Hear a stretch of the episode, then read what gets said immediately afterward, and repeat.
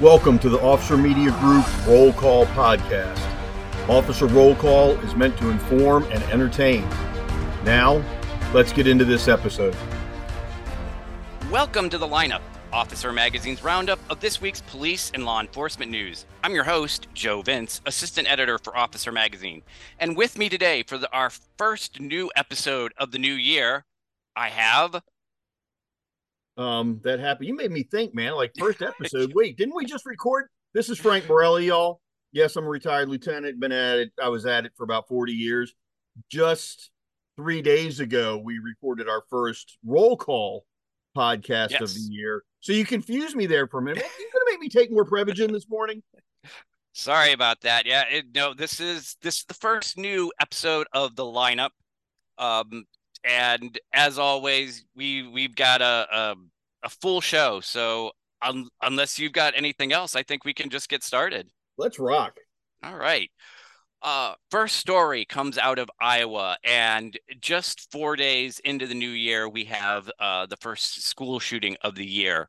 Um, a 17 year old uh, went into a, a, high school in Perry, Iowa, and shot and killed a sixth grader and wounded five other people.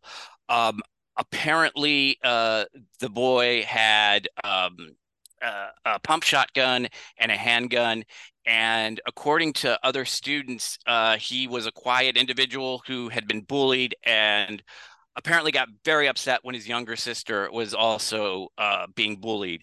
Uh, that apparently is what uh, spurred this incident. Um, the uh, the shooter had died of a apparent uh, self-inflicted gunshot wound. Um, there haven't been a lot of details released as far as uh, what uh, what transpired when uh, law enforcement reached the scene, but they were there within minutes of of the call. Yeah, you know, so there's a couple of questions around this, Joe. Mm-hmm. I have, um, and some of them obviously really don't matter. Like, why was there a sixth grader in this high school? Um, but there's apparently a middle school right next door or very nearby, and then sixth yes. grade is the first year of middle school, so maybe it had something to do with that. Um, you know, we, we're looking at thank God, and I hate to say this, God, I hate to say this, it was a shotgun and not another AR 15 hmm. because mm. now we won't get the, the cry for um, gun control that follows these things where they, you know, they focus more on uh, grandstanding than they do on actually trying to prevent a problem. Um, you know, I'm glad that they took this guy's, all of his social media has already been pulled down. So, the stuff that he was pushing out, the notoriety that he was trying to get, maybe. I'm not saying he was, maybe. Uh, it's not going to happen. They've taken all of his social media down, which I think is a great, great thing. But you know, it's um, it's interesting. I, I've long been a proponent of just punching the bully in the nose. You know, we've we've had zero tolerance in our schools since 94 and you really we're teaching kids not to defend themselves and then eventually somebody snaps and something like this happens I got to think that this would be a whole lot better. This wouldn't have gone this way um, if this guy Butler, when he was bullied, had just broken a nose or busted a jaw or gotten in a one-on-one fight rather than uh, just letting it all build up until it explodes out of him with a shotgun and a handgun. Um, and his sister too. You know, I mean, um, I was not necessarily the popular parent with the principal and staff at the schools my kids went to, but my children were always taught not to be victims. You know, you walk away from it if you can, talk your way out of it if you can't walk away. But if you can't walk away and you can't talk your way out of it, you're going to win the fight. Um, you're, you're not going to be bullied. You're not going to be a victim. But uh, you know, my kids weren't going to pick up any one of the guns that are in our house. Now they're all secured and safe. For those people listening from the ATF, I'm not violating any federal laws by leaving guns laying around my house.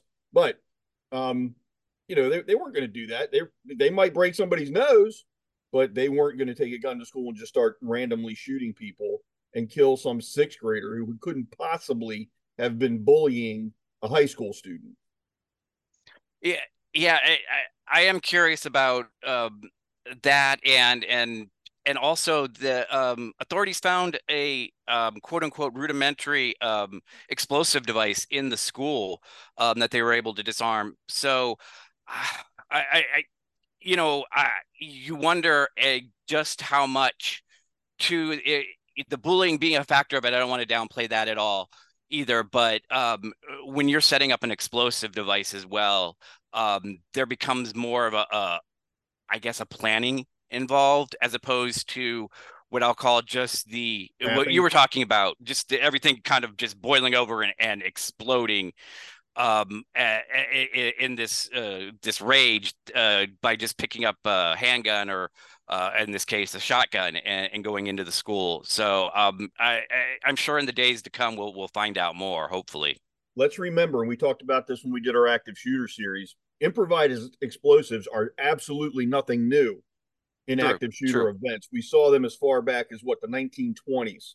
Um, right and and they were pre- they were there at Columbine, you know, the Pearl Harbor active active shooter events. Officers and deputies need to be mindful when they respond of the potential for improvised explosive devices. It's uh, they're they are um, almost as common as the firearms being used. Moving on to our next story, uh, this is out of North Carolina, where uh, the community of Greensboro is mourning uh, the death of uh, an officer who was killed off duty um, in the city of Colfax, North Carolina, uh, where he was trying to uh, uh, stop a robbery at a gas station and he was shot and killed. Um, Frank, we've talked before in these cases, and, and actually in other cases too. I, I think just before uh, the end of the year, of two NYPD officers who were in Georgia who who stopped uh, uh, an attempted arson of Martin Luther King's boyhood home um, that even off duty, you're on duty as an officer, so to speak.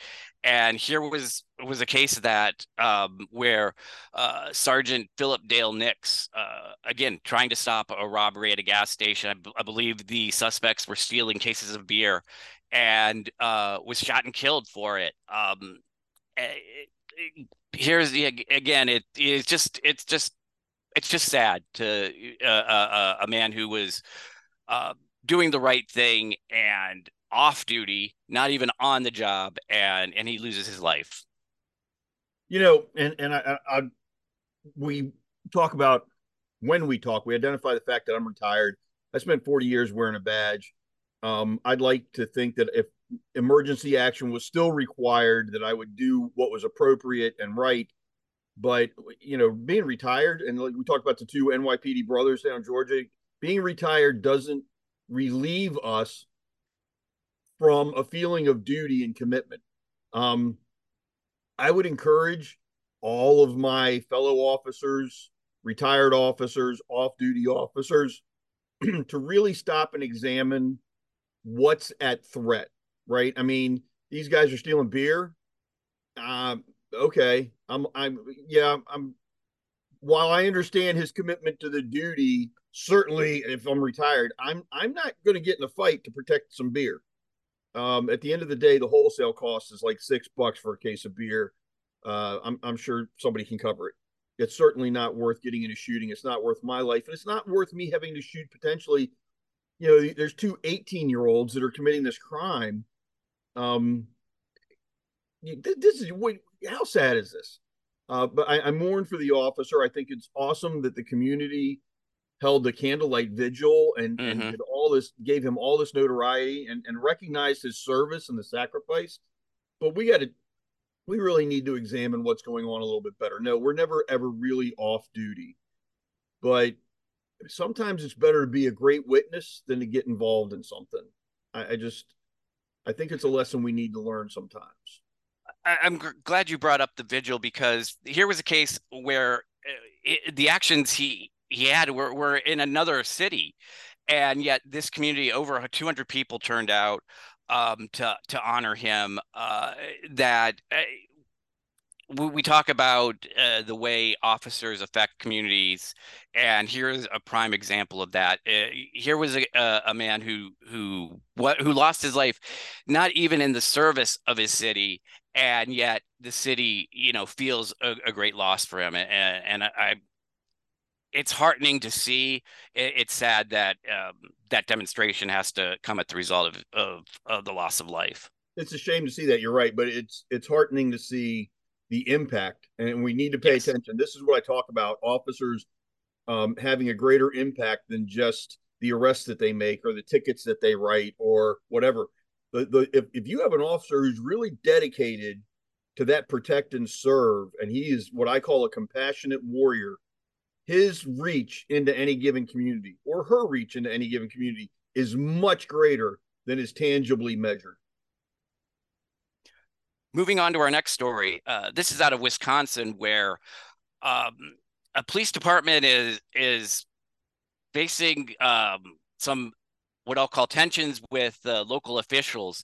Um, just uh, I guess just last week, five Big Bend police officers resigned. That's half of the the force um, after uh, a blow up at uh, a recent uh, village board meeting. Um, it, it, comes after um, a, a few months earlier where uh, village officials had set up a plan to eliminate the police department and turn over coverage to uh, the sheriff's department. Um, that was changed. Apparently, a, uh, a, new collective bargaining agreement was set up and, and even a, a budget established for uh, 2024 for the police department. However, um, that hasn't erased all of the apparent bad, bad blood between um, some of the department and uh, local officials. Um, Frank, we've seen this before um, uh, happening where, um, you know, these issues end up um, hurting a community where where officers just uh, resign. You know, the timing of it is, is really sad. And you know, we just talked about the impact of one officer on a community, and here you're having. You, it sounds horrendous to say half the police department, because people think about LAPD in New York, and they're like, "Oh my God, thousands of cops!" This was right. a ten man agency.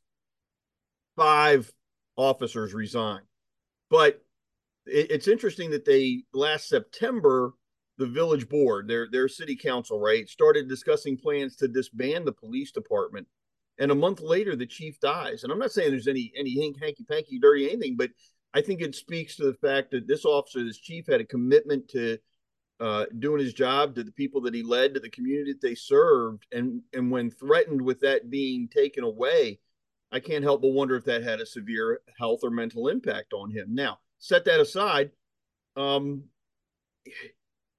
politics in little towns are more contentious than in big places. The optics are so much more magnified under the a microscope of a little town, and uh, the city council members who uh, sometimes get overly impressed with themselves, and I'm not saying that's the case here. I'm just saying it happens sometimes. Uh, they can cause a lot of problems unintentionally, thinking they're doing the right thing, or chasing a vote, or pandering to a, a you know group of constituents or whatever and they really don't realize how bad they're crapping on the people that keep their community safe. Um, and I, I got to wonder what the overall circumstances here. But if they've got a budget for 2024, they've got five officers that resigned. Um, love to know who's running the agency, mm-hmm. and you know, then then how how fast can they hire on? I'm sure the sheriff's office will back them up when they need it. Right, and, and uh, talking about uh, the the death of the chief, you, you wonder too how much he was um, maybe keeping a steady a steady hand with uh, everything that was going on. Um, eh, you know, possibly uh, disbanding the department. Um, if he was a calming influence uh, with with the rest of the officers. Um, you know, again, you're not it, it it's not sure i'm not sure how much you know what what the specific you know reasons behind some of this is it the the fact of just the idea that um, officers upset that that there were plans of disbanding the department or if, or if there's something else but you're you're correct too i mean when you get to these smaller communities it it's it's that contact is is much more direct between um, public official and constituency and you, you know you it, you don't have that bureaucracy in the way. Well, um, forgive me for interrupting you. No, go right ahead. Hands down, a, chief, a good chief of police is a huge buffer between the city council members or village board members or county exec whatever and the people that he leads or she leads they're they're they're the big buffer they they weed out most of the crap so that the officers don't have to deal with it But this is not just about that potential disbandment. The one officer uh, said he was tired of the harassment of the village board yeah. and all he'd been dealing with throughout the years. So this is an ongoing challenge. This isn't uh, just something that's happened in the last four months. But it's it's sad to see. You know, we, you've got a, a, a community in North Carolina that holds a candlelight vigil for one officer, and apparently a community in Wisconsin that's going to lose half its police department. And you have to wonder if this if the village board's even going to. I mean, elections got to come up sometime. Are they? Is anything going to change? But anyway. Yeah. Well, and, and jumping across Lake Michigan to Michigan, um, their uh, department uh, Bellaire um, heading into the new year is is seeing a department that had been um, three officers now down to just the chief. Um, he lost his lost last officer in November, and he's the the last last man standing uh, in that community, and that's a case of budget cuts uh, of just eh, you know not being able to afford uh, keeping these these officers um, on you know and that's something else we've talked in in 2023 you and i uh, we're seeing uh, pop up uh, across this country especially in these smaller communities. Yeah and you know in, in all fairness it, a lot of people go well it's a little agency one man three man no big deal. But the count the community that they serve does feel it. Um yes and, th- and this was all about um I have to believe this is about budget management, right? So Kearney Township, um, on the on the one hand, they they approve this levy to to fund the agency. On the other hand, the the citizens voted and voted it down. Um, right. You know, but this this this city's only got a thousand people in it, and the recommended ratio is one officer for every thousand people. So this is probably appropriate. What those people need to understand is when they pick up their phone at 11:30 at night and dial 911, they are not going to get a local officer who knows what's going on responding. They're going to get a county officer who may or may not have a clue. Um, they're still get great service, but it may not be fully informed service. It may not be somebody who can empathize with what's going on or understand the full circumstance because you know right to have a full-time law enforcement agency takes a minimum minimum of five officers and that's if nobody ever goes to training and nobody ever goes on vacation, nobody ever gets sick. So this this this this town's definitely going to feel the impact. It's sad to see. Uh, any any town just one, you know. Mm-hmm. Anyway, stay next story. We'll stay in Michigan. Um, and some positive news. Uh, Detroit had see uh, in 2023 saw uh, homicides drop uh, to the lowest total since 1966 in the city. Um, also, they saw decreases in violent crime. Um, what's interesting is that this um, is similar to how me, uh, many big cities uh, across the country we're seeing 2023 um, decreases in homicides, violent crimes. Um, Detroit is crediting uh, the department is crediting um, uh, their effective database uh, strategy and um, just just hard work from from their officers uh, with these drops. Um, eh, you know, after coming um, just a few years after um, a push to um, defund the police to um, I, I rein back, I guess, some uh, law enforcement in some communities. Uh, I, I, I think you're you're seeing. Um, I don't want to say reversing that necessarily, but uh, communities realizing what it is they they want their police departments to do and and letting them do it in some cases. Well, so we say this is good news, and certainly any drop in crime and murder is a good is a good thing but I'm, I'm going to throw the cynical and pessimistic spin on it for you. Um, 13% drop in killings from 22 to 23, but that followed a 30% increase from 20 to 21. So it's really still up 17%. Um, you know, it, it's we you look at later down in the article, it says other large cities reporting drops in homicides in 23 included Atlanta, Baltimore, Chicago, Houston, Los Angeles, New York, Philadelphia. Uh, lots of cities saw drops in 23, but all those cities had seen homicides spike to near record levels in the previous three years. It's it's a frequency. We've had this conversation. It's a wave. It's going to go up. It's going to go down. We're going to see what's happening. That you know, if if if major crime is going down, um, budgets are going. to That's going to be used as justification to cut budgets and reduce manpower. Then crime's going to go up, and then you cry for more budget, more manpower. Then crime's going to go down, and it's it's ongoing. I think the only thing that really bothers me is the statistical reporting, Joe. You know, they, they talk mm-hmm. about uh, population today mm-hmm. um, uh, versus what it was in 1960. And then they start care- comparing per capita homicide rates. And that's how they decide whether or not uh, it went down. Um, you know, they, and they talk about the lowest rate since 1960 or, or whatever. The homicide rate in 1966 per capita was 12.8. And that was with almost three times the number of people in Detroit, 12.8.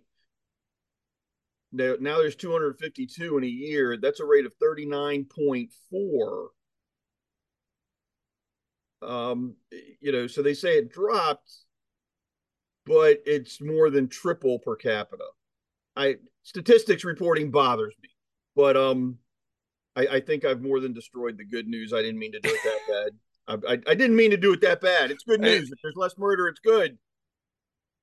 I I I think I think I mean you you have to um you have to look at those numbers and yeah uh, uh, uh, evaluate them honestly. Uh, like you said, the it's good news that they're down, but you know it, it's not it's not this idea that oh hey uh, you know everything's solved and and um, you know smooth sailing all ahead. Um, uh, you know, and and I'm sure you know the those those cities and the agencies are, are I would I would hope are, are looking at it that way as well.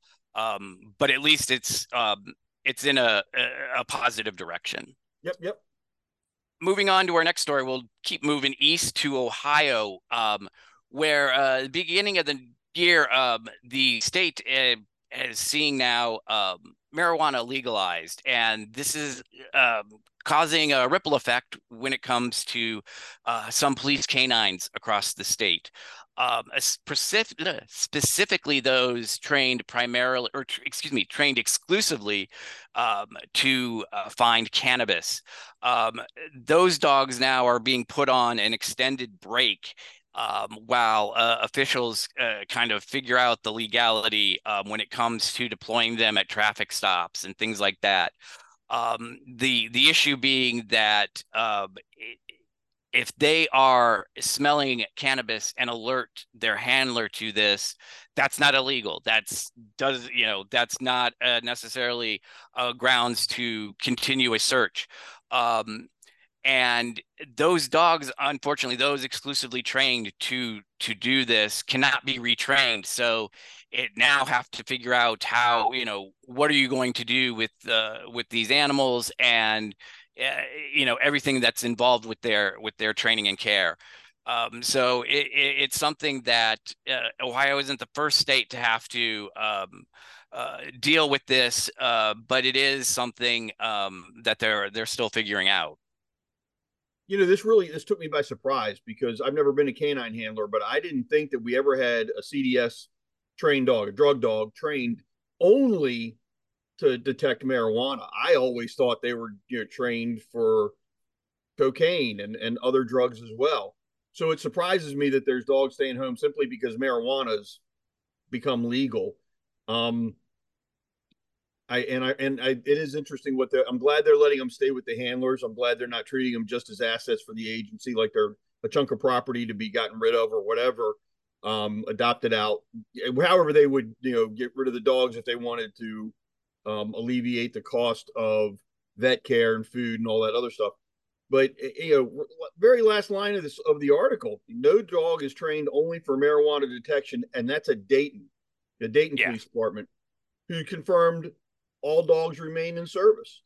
Um, it amazes me if there's a dog out there only trained to detect marijuana, and then I I can't help but wonder if they couldn't be retrained pretty quick to find um, explosives or something else. I mean, article searches or article searches, tracking people or tracking people. It's it's different kind of patrol work, but um, I, this is an interesting piece, and I wonder why these dogs were trained only to detect marijuana, if that's the case.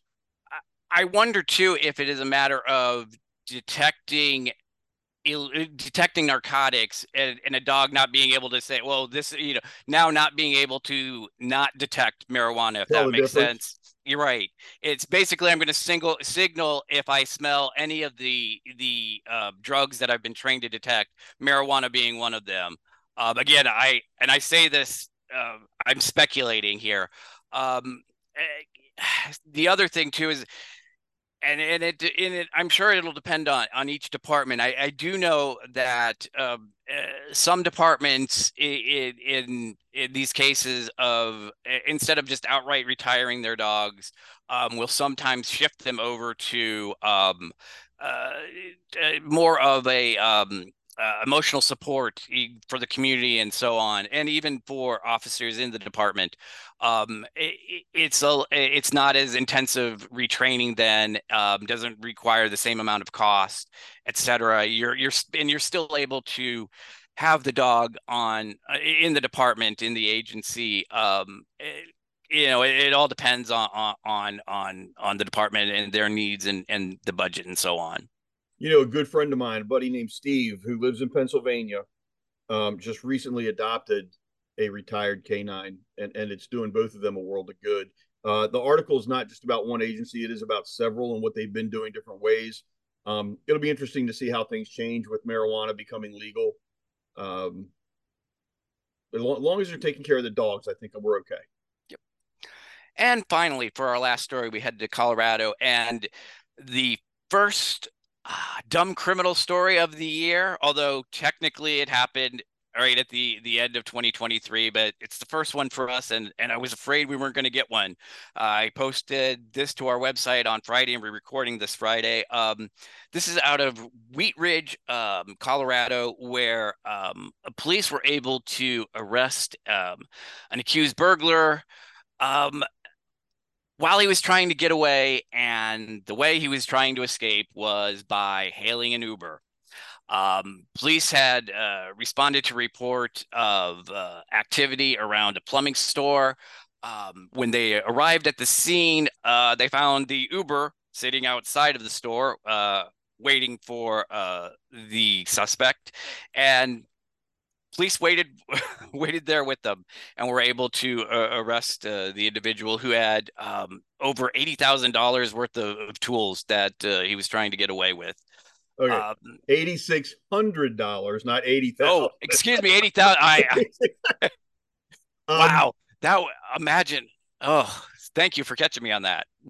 Uh, I gotta love this. So way back in the day, way back in the day, we got a call for a burglar alarm at a uh, a nursery, uh, you know, an outdoor supply place. I can't remember the name of the chain. And we, I got there with another officer, and we started walking the perimeter. We found a broken window. Somebody had used a pallet as a ladder to climb up and go through a broken window, break a window out, go in. And so we let the rest of the squad know, okay, yeah, there's somebody in here. And we set up a perimeter. And when this guy was done stealing everything he wanted to steal, he walked out the front door like he owned the place down the walk. And then the sergeant said good morning to him because it was about 3:15 in the morning and that poor guy's day just went to heck in a handbasket real quick. Um, you you got to be. I, I'm loving this. Our first stupid criminal story of the year. I'm gonna call for an Uber and give them the address to pick me up where I'm actually committing the crime. Is just more evidence for the prosecutor. Thank you very much. It, uh, yeah, this guy is not the sharpest tool in the shed. I yeah, I just I I and, and all the God, sharp tools were in his backpack. Uh-huh, uh. God forbid you you get a you get a chatty Uber driver asking you, "Hey, what have you been up to this evening?" And I, yeah, I did. I just don't. Yeah, why do you bring someone in into this to to provide to to be a witness? Uh, you know, to to to at least corroborate that you might have been in the area or anything like that. I well, and that's just it. I mean, the Uber records are going to show this guy who owns this phone, who has this account, called for this Uber ride at this address at this time, and then uh, he walked out after he broke out. You don't even need video. you got the guy cold at the scene because of Uber. I love it. I love it. Hey, you got you got to get away somewhat somehow. I, I, I guess you use Uber. He won't so, do it again. That's true. I would hope not. Um, well, thank you again for tuning into this uh, our first episode of 2024, and hope to you'll be back for uh, the rest of the year. And you know, hopefully while you're here, maybe checking out some of our other podcasts. Like uh, at the beginning of this episode, Frank had mentioned Officer Roll Call, which uh, we just uh, uh, recorded and, and posted a new episode. So definitely check that out.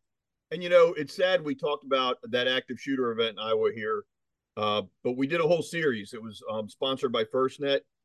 Um, six of them. They're they're available. Check them out. They're they're full of good information stuff sometimes we don't think about. Active shooters, unfortunately, are not going away. I wish they were. It's going to take a huge coordinated effort from every member of the community. Um, eh, pay, give them a listen. Share the information. Let, let's get the word out there. Let's try to reduce these things. Thanks again for listening. Take care and stay safe. Thank you for listening to this week's episode of The Lineup. Please remember the opinions voiced are not those of Officer Media Group or Endeavor Business Media, but only those speaking those opinions themselves. Thank you and stay safe.